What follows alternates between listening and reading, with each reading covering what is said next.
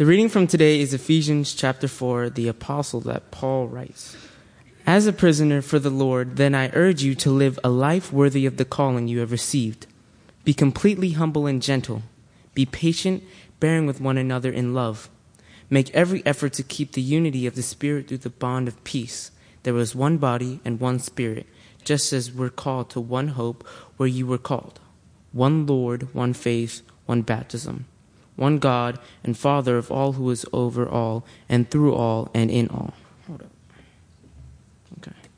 So Christ himself gives the apostles, the prophet, my bad, the pastors and teachers to equip his people for works of service so that the body of Christ may be built up until we all reach unity in the faith and in the knowledge of the Son of God and become mature, attaining to the whole measures of the fullness of Christ.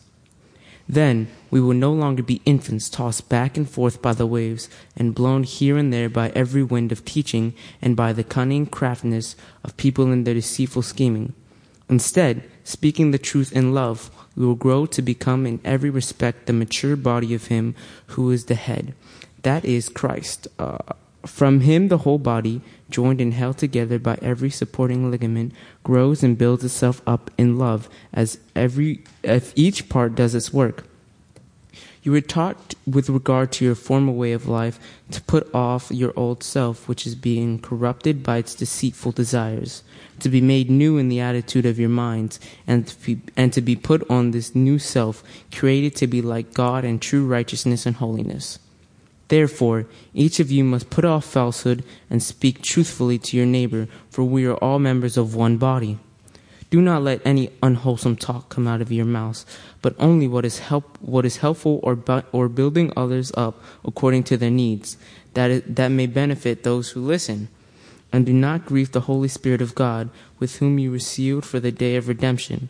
Get rid of all bitterness, rage, and angry, brawling and slander, along with every form of malice. Be kind and compassionate to one another, forgiving each other, just as Christ God forgave you. Thank you.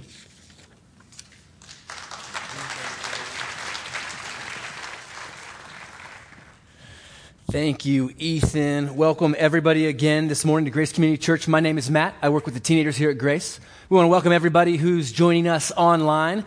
Uh, we are in week two of our Home for the Holidays series, which I am so excited about. Um, and, and really, Here's, here's what we're after. We're thinking ahead to our holiday gatherings. We're thinking ahead to the gatherings around the turkey table or whatever version of this holiday table you are going to be gathered around in the very near future. And we're looking ahead to these gatherings. And what we're talking about is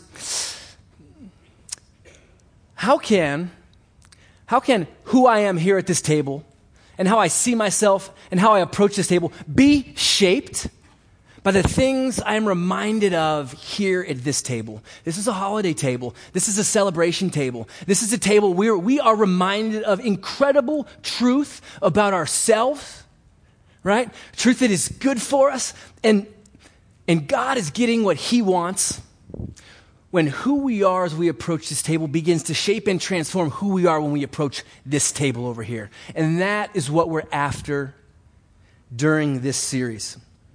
So, if you remember uh, last week, Jesus was at this table for the very first time with his followers, and they were having all kinds of problems with the way they were posturing themselves around the table. And Jesus recognized, hey, guys, you're posturing yourselves as judges, you're posturing yourselves as superior, you're posturing yourselves any kind of way. And if the way you're posturing yourselves around this table translates to the way you're posturing yourselves around this table, there are going to be all kinds of problems.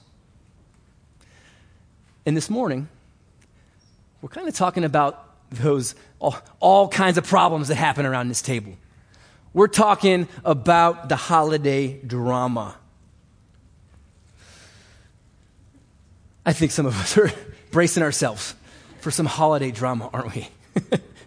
no, but we're, we're, I feel like this is our final huddle before we break and jog up to the line of scrimmage that is the gridiron of this holiday season. Come on, who's with that football analogy? Right? Come on, you want to talk football? We're about to break and get to the line of scrimmage, and there's about to be a kickoff. Okay? I've been waiting to boot that blown up turkey for two weeks. It's ridiculous. What kind of church has a blown up turkey on stage? My goodness.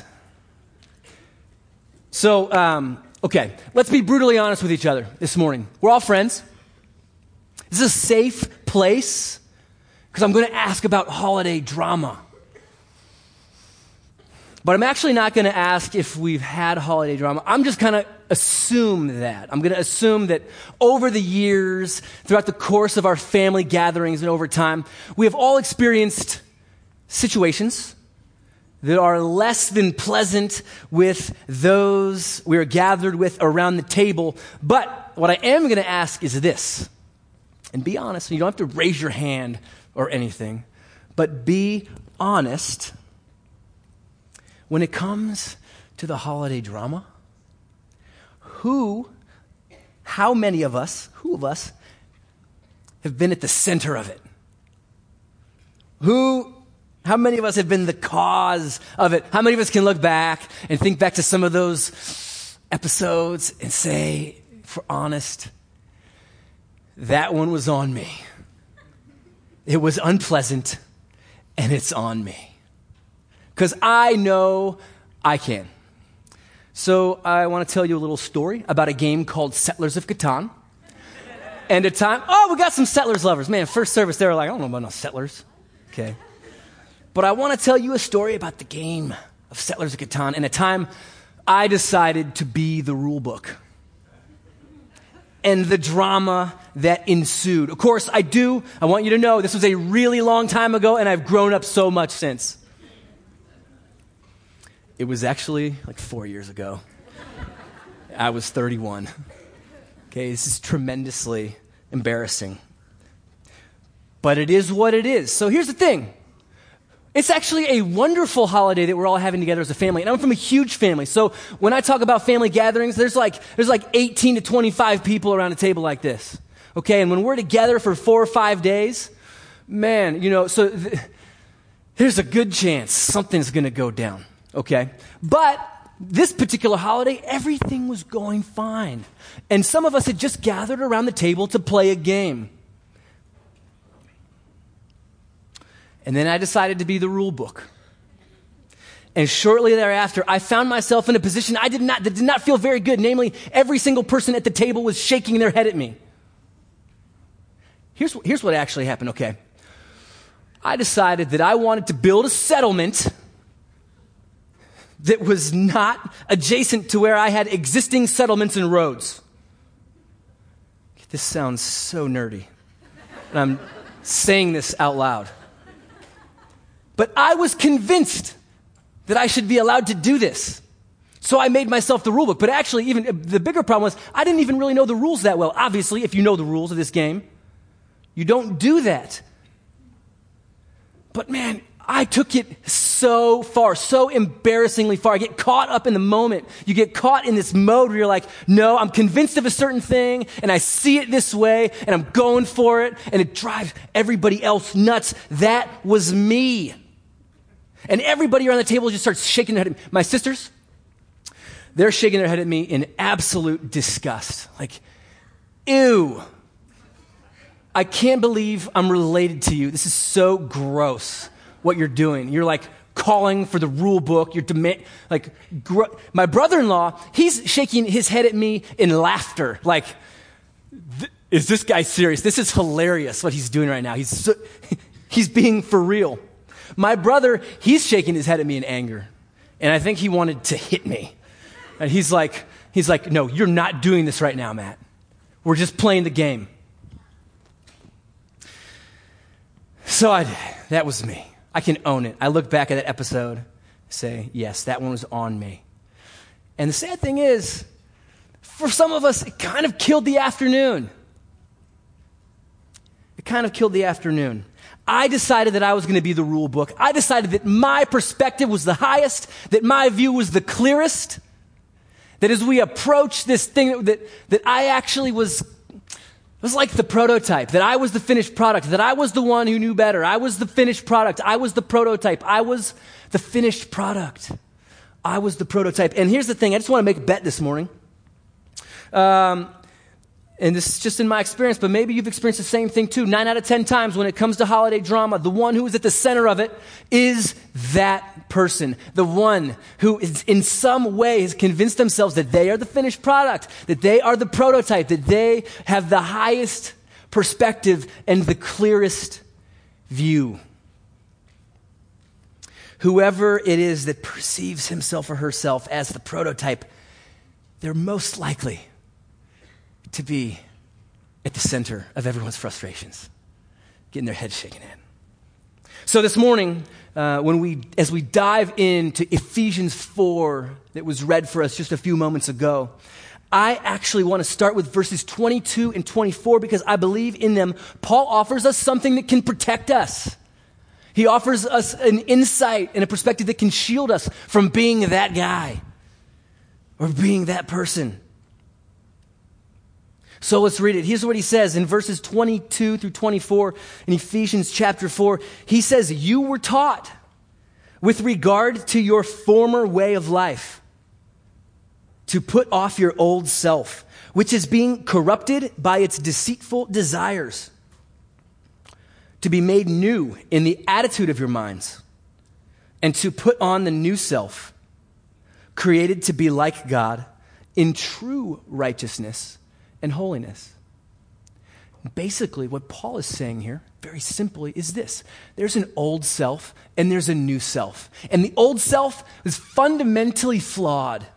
This is what he's talking about when he says it was corrupted by its deceitful desires. This old self is fundamentally flawed. This old self is, is, is flawed in a way and it convinces itself that in some way it's a finished product, it's the prototype, it has a high view and a clear view of what is true righteousness and holiness. But it's a fundamental flaw.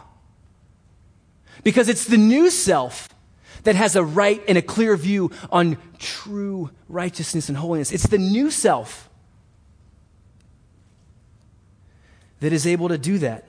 And the Apostle Paul wrote these words. If you've heard Paul's story, you might remember that, in fact, for years, Paul was convinced that he had a grasp on what is righteous and what is holy. He was convinced of his own ability to pick out the straight line in a sea of crooked ones. He was convinced of it until he had this amazing encounter with God. And it's like his eyes were open and he realized, oh my goodness my old self is fundamentally flawed. And, and, and when, I, when I was convinced of my ability to pick out a straight line amongst all the crooked ones, I actually, what I thought was a straight line wasn't actually so straight at all.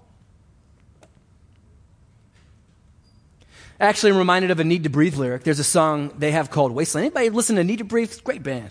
Come on, yeah. They got this song Wasteland. This, this lyric says this There was a greatness I felt for a while, but somehow it changed some kind of blindness that used to protect me from all of my stains. This is exactly what Paul's talking about when he's talking about this old self that had a fundamental flaw and this new self that is being remade and reshaped to understand true righteousness and holiness that is Jesus Christ.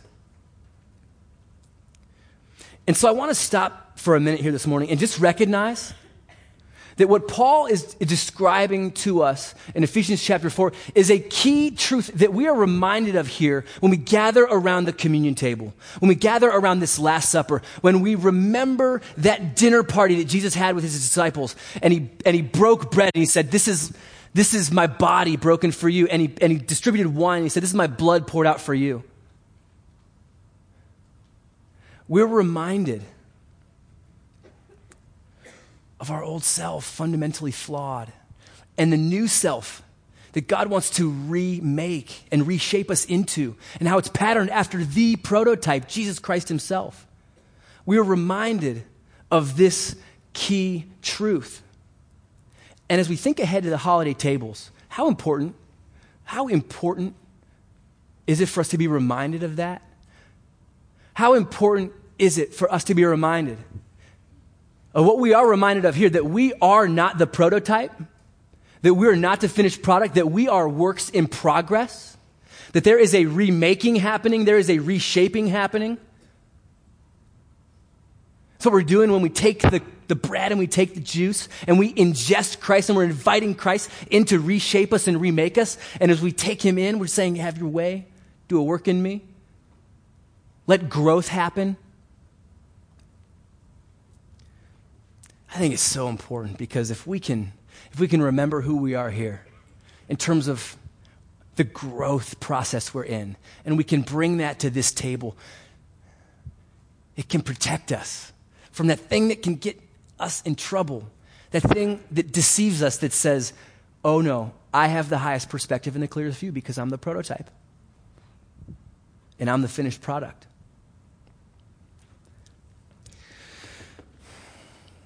so here's what we're after this morning growth.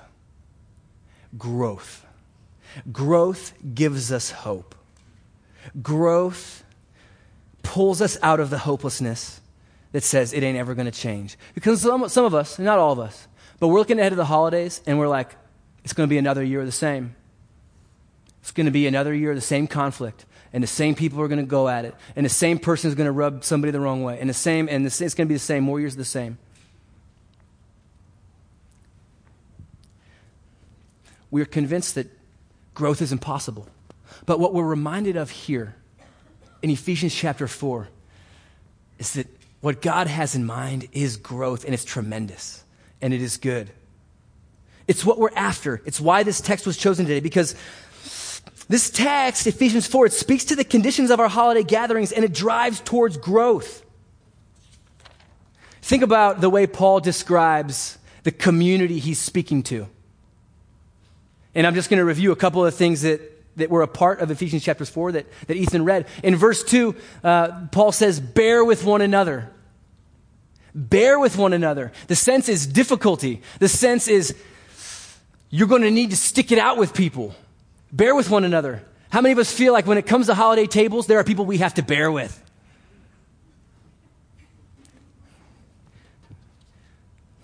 There's some laughs there. Everybody's got somebody in mind. Paul says in verse chapter 3 work to keep unity. Disunity is predicted. Does that make you think of your holiday gatherings? Verse 13, Paul says maturing will need to happen. Immaturity is going to have to be dealt with and acknowledged because, come on, there's going to be immaturity around this table.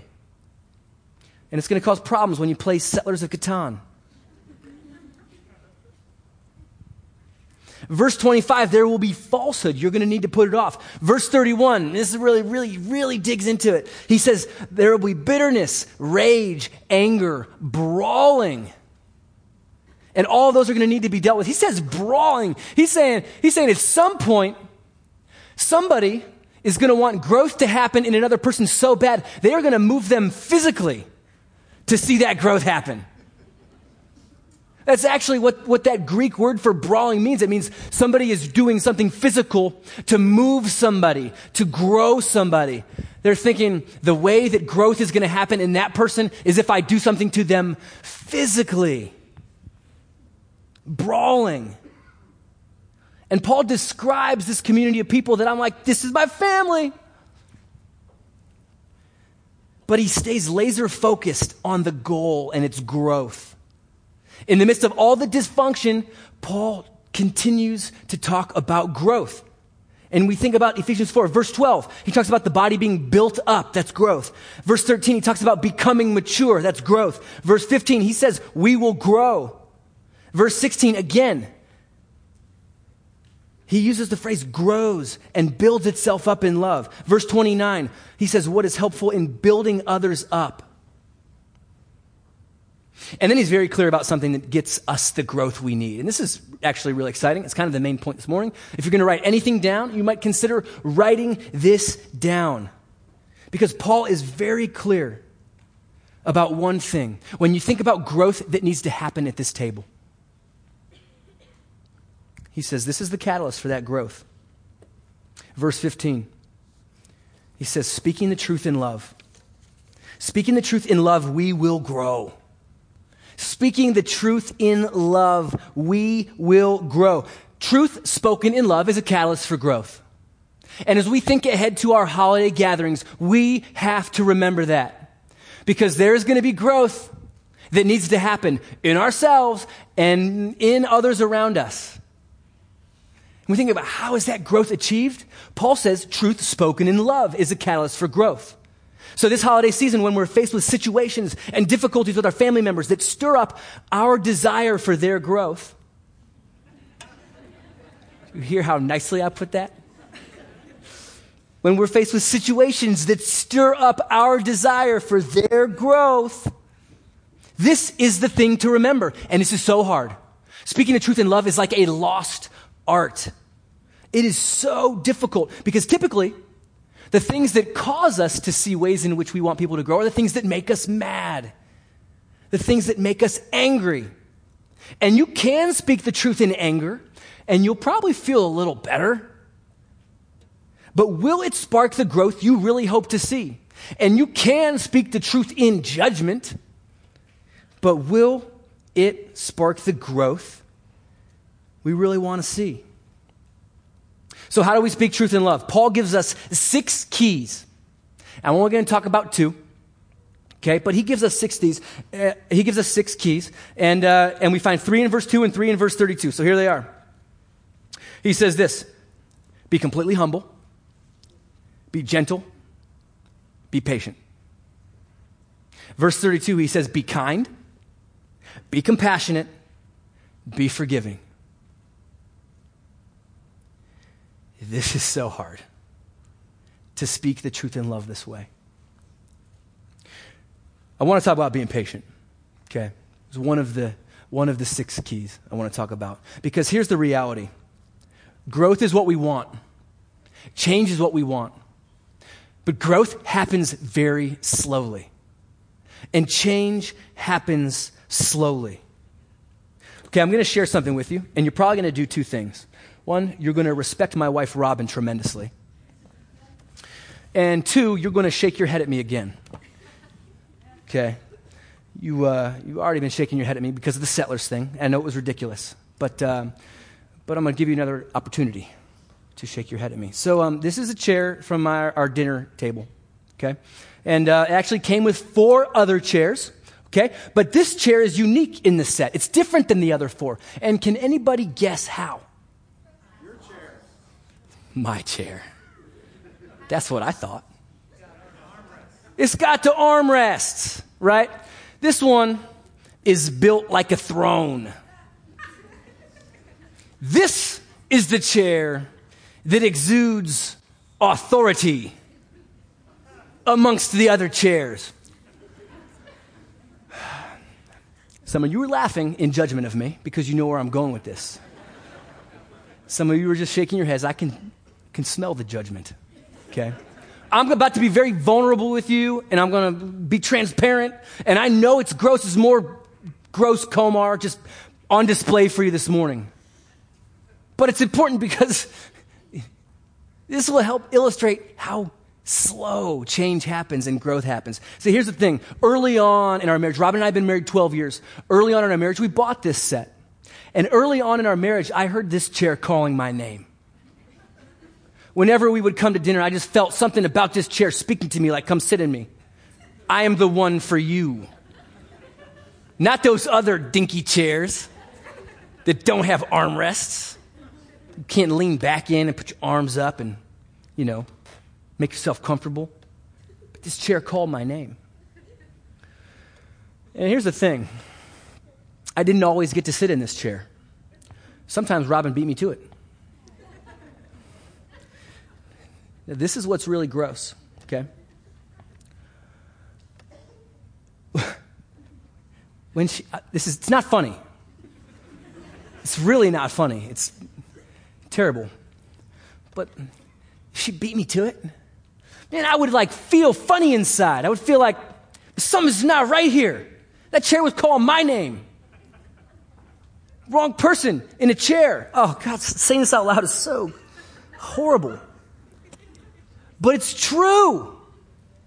I had an old, man, when Paul says there's an old self corrupted by deceitful desires and there's fundamental flaws, he is absolutely speaking to me. And, and God has made it so obvious over the years.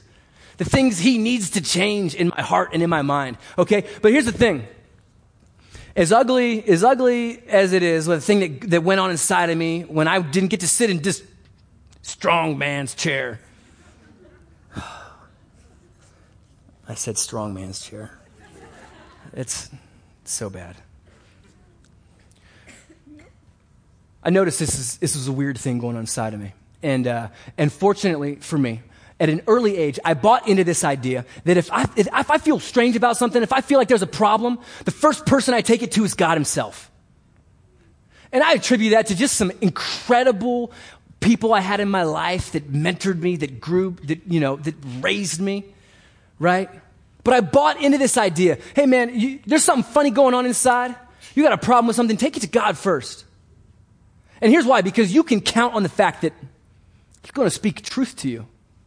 And you can count on the fact that He's going to speak truth to you in love, which I can. So I took it to God. I said, God, what's going on inside of me? Well, I feel so funny when I don't get to sit in this chair. You guys are just now realizing I'm being serious about this. So I took it to God. And in, in a sense, I came to this table. And I needed to hear from God. I needed Him to, to, to speak some truth to me in love. And I got to, and I got the the body, the cracker, and I got the blood and I held on to them and say, okay, God, I know you love me. I'm convinced of your love for me. You proved it. You let your body be broken for me. You let your blood be spilled. I know you love me, and I know when I bring this to you, you're just going to tell me the truth. And it didn't happen overnight. But God was truthful with me. And very slowly, He began to help me see Matt, that thing that's going on inside of you, revolving around that stupid chair, it has everything to do with the way you see yourself. And that's a problem. Because you see yourself as some kind of king. You see yourself as some kind of authority. God said that is not even close to the way I want you to see yourself. It's not the kind of man I want you to be. It's not who I was. And Jesus began to remind me. Jesus began to say, It's not who I was at the table. I didn't sit at the table like I was some kind of king. Remember what I did? I washed feet. I was a servant at the table. And God very slowly began to help me see. And God very slowly began to work change in my heart to the point where, praise the Lord for, for Robin, that this is no longer a struggle for me that I don't think about chairs at all in general that way anymore.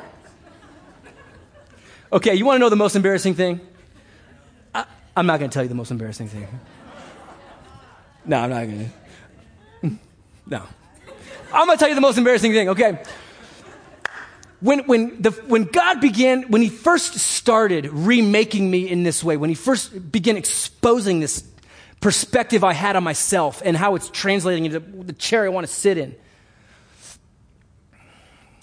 You want to know what I did? Because the dinner table seats four chairs. And it was always this chair and three other of the, the non armed chairs. Who knows what I did? This chair was the one sitting in the corner. Nobody's sitting in that chair. So ridiculous. It's so ridiculous. You all need to, you guys need to pray for Robin. Oh my goodness. The point is this change happens slowly, growth happens slowly. Growth is what we're after here. So if we have opportunities this holiday to speak truth in love, we have got to be patient. I want to I want to share a quote from an article called The Constructive Displeasure of Mercy. It was written by David Powlison. Um, I actually think if any of you are here this morning and you are anticipating some trouble over the holidays, and you're thinking, I know that there's going to be a moment where I'm going to need to speak the truth in love to somebody at our gathering, send me an email. I'll, say, I'll, I'll give you the article because it is absolutely wonderful. It's empower, empowering, convicting, inspiring. Um, but he says this about patience. Okay, speaking of truth and love, being patient. He says this. He says, true patience is not aggression and attack mode, of course. But true patience is not about passivity, indifference, and a placid tolerance of evils. You do not peacefully put up with bad things. That's not what we're talking about when we're talking about patience. Patience is not just an easygoing tolerance and neutrality. It does not accept anything and affirm everything.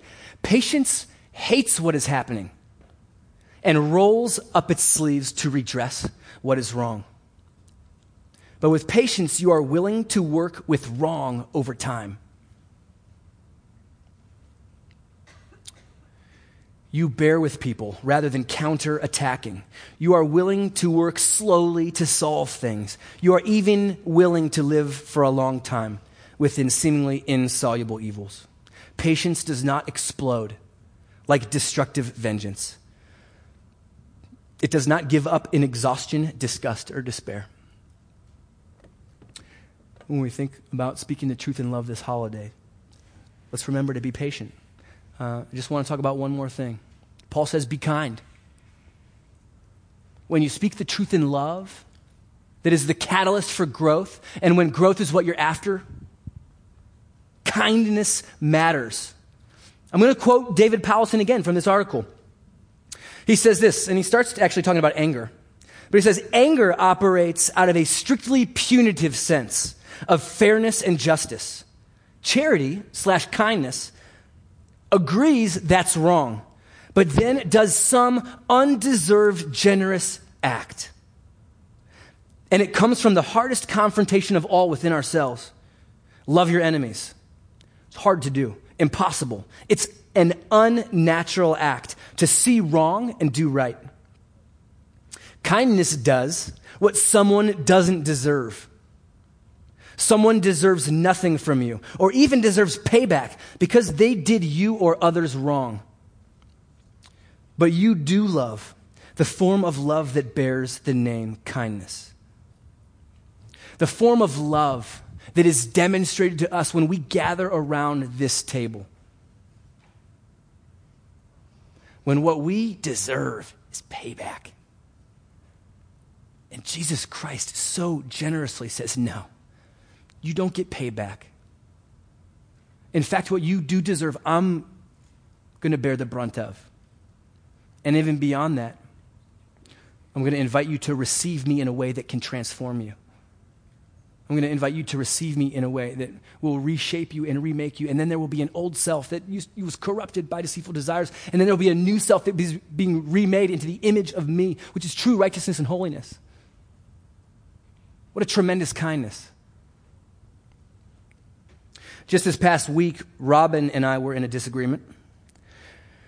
I don't even remember what it was about. Actually, I do. I'm not going to tell you, though.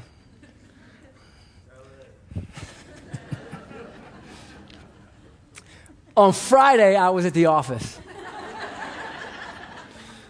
and, and, Robin's really busy season of college admissions had kind of slowed, and so she had a small window of free time. She used it to surprise me with lunch. I know. And not only did she bring me lunch, but she said the words. She said, I just want you to know that I love you. I didn't deserve that. I definitely did not deserve that. And here's the thing she wasn't saying with lunch that our problem was solved or that more work didn't need to be done. But she was speaking truth to me in love, with kindness. And I can attest, it is a tremendous catalyst for growth. So, we're going to close this morning and we're going to come before this table again and we're going to quiet our hearts and minds, and we're going to be reminded of the kindness offered us and the posture God assumed before us. And we're going to think about how is that going to shape who I am around this table over here. And here's the thing I want you to know that you all have a gift coming for you on your way out. And it's actually a to go communion cup. How many of you are, are, like, you've seen these before and you're like, I'm never touching one of those, not doing it? There's a little wafer on the top, there's juice below. And I want to invite you to take one of these with you wherever you go for the holidays. And take it with you, to, to have with you for whatever table you're gathered around. And maybe even on Thursday morning when you wake up, you come to this table first and you give God the opportunity just to remind you of some things that are going to set you up for success around this table over here. Maybe that's what you do. Or maybe you just hold on to it all day and you wait for the moment you need it most. Until just before you are about ready to speak some truth and love to somebody. So here's the thing uh, Robin and I ran a half marathon yesterday. Okay? I said that in the first service, and I found out between services that uh, somebody who was listening had just run 50 miles the day before. They're like 13.1. Shut up. So here's the thing this half marathon, I knew going into it um, that miles 9, 10, and 11 were going to be the hardest for me. Okay? But they gave out this power pack goo stuff at like mile six. Right? And I'm like, I know at some point I'm going to get this goo, this power that I'm going to need to get me through. But they gave it out at mile six. I'm like, you know what? I know my hardest miles are going to be miles 9, 10, and 11. So what I'm going to do is I'm just going to hold on to it. I'm going to hold on to it. And when I need it most, when I need it most, I'm going to go for it. So I did. I ripped that goo open in mile 10 and it got me through to the end. But maybe that's how you're gonna, maybe that's what, how you're gonna think of this to go communion cup. And, and you're gathered around the table, and you know on Thursday, your hardest hours are gonna be 4 p.m., 5 p.m., and, and 6 p.m. and you know when you get to around 5 p.m., you're gonna need to be reminded of a couple things about speaking the truth in love. You're going to need to be reminded of some things about how you're posturing yourself around this table. And I just want to encourage you, just hang on to it. And maybe you just you bust this out when you need it most. What we're after this holiday season, we're after the best holiday season ever. We're after a holiday season that leaves us full of life, not empty of it. We're after a holiday season that God is getting what He wants. First and foremost, that who I am here becomes who I am here. And secondly, growth in me and around for everybody. So listen, we're, uh, I'm going to stop now and we're actually going to pause and take communion. So actually, if you're serving communion, if you're part of that team, please get up, get the trays and start passing. While they begin passing, here's a couple things I want to say. If you're with us online, just take a second now, grab some juice, grab some bread, and take communion with us. I also want to remind you that if, if you need a gluten free cracker, you just tell your server and they'll get you one. I'm going to ask you as the, the juice and the crackers are passed, that you would just take the elements and you'd hold on to them. And then when everyone has received, we'll, we'll take those together. And while they're being passed, in just the quiet moments we have, I want you to reflect and I want you to pray. And I want you to think, I want you to think about what's coming down the pipe for these holiday tables. Take some time to ask God. God, what, what do you need to remind me of most as I head into this Thanksgiving? And in a few moments, we'll take the elements together. We'll read from Luke 22, starting in verse 17. After taking the cup, Jesus gave thanks and said, Take this and divide it among you. For I tell you, I will not drink again from the fruit of the vine until the kingdom of God comes. And he took bread, gave thanks, and broke it, and gave it to them, saying, This is my body given for you. Do this in remembrance of me. Take.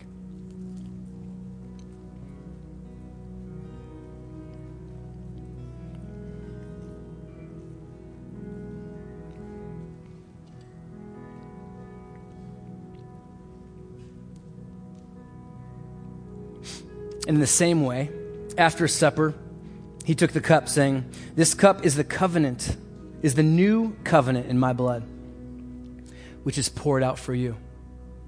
So we take it in remembrance of him.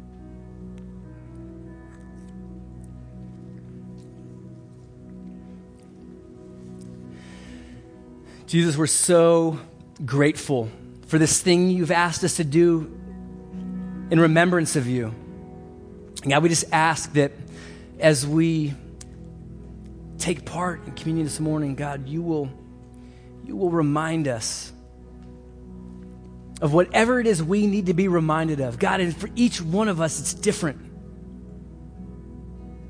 God, as we look forward to this holiday season, and will you help us? Will you help us have the best holiday season ever? And may it be a result of your working in our hearts and minds, your transforming of us. God, help us to love intensely, serve those we're around the table with. God, help us to speak truth in love. Help us to speak truth in love this holiday season. Thank you so much for this morning. Amen. Thanks for listening to this week's message. Grace Community Church, a church for people who don't go to church, meets on Sundays at 9:30 a.m. and 11 a.m. in Arlington, Virginia. Connect with us anytime at trygrace.org.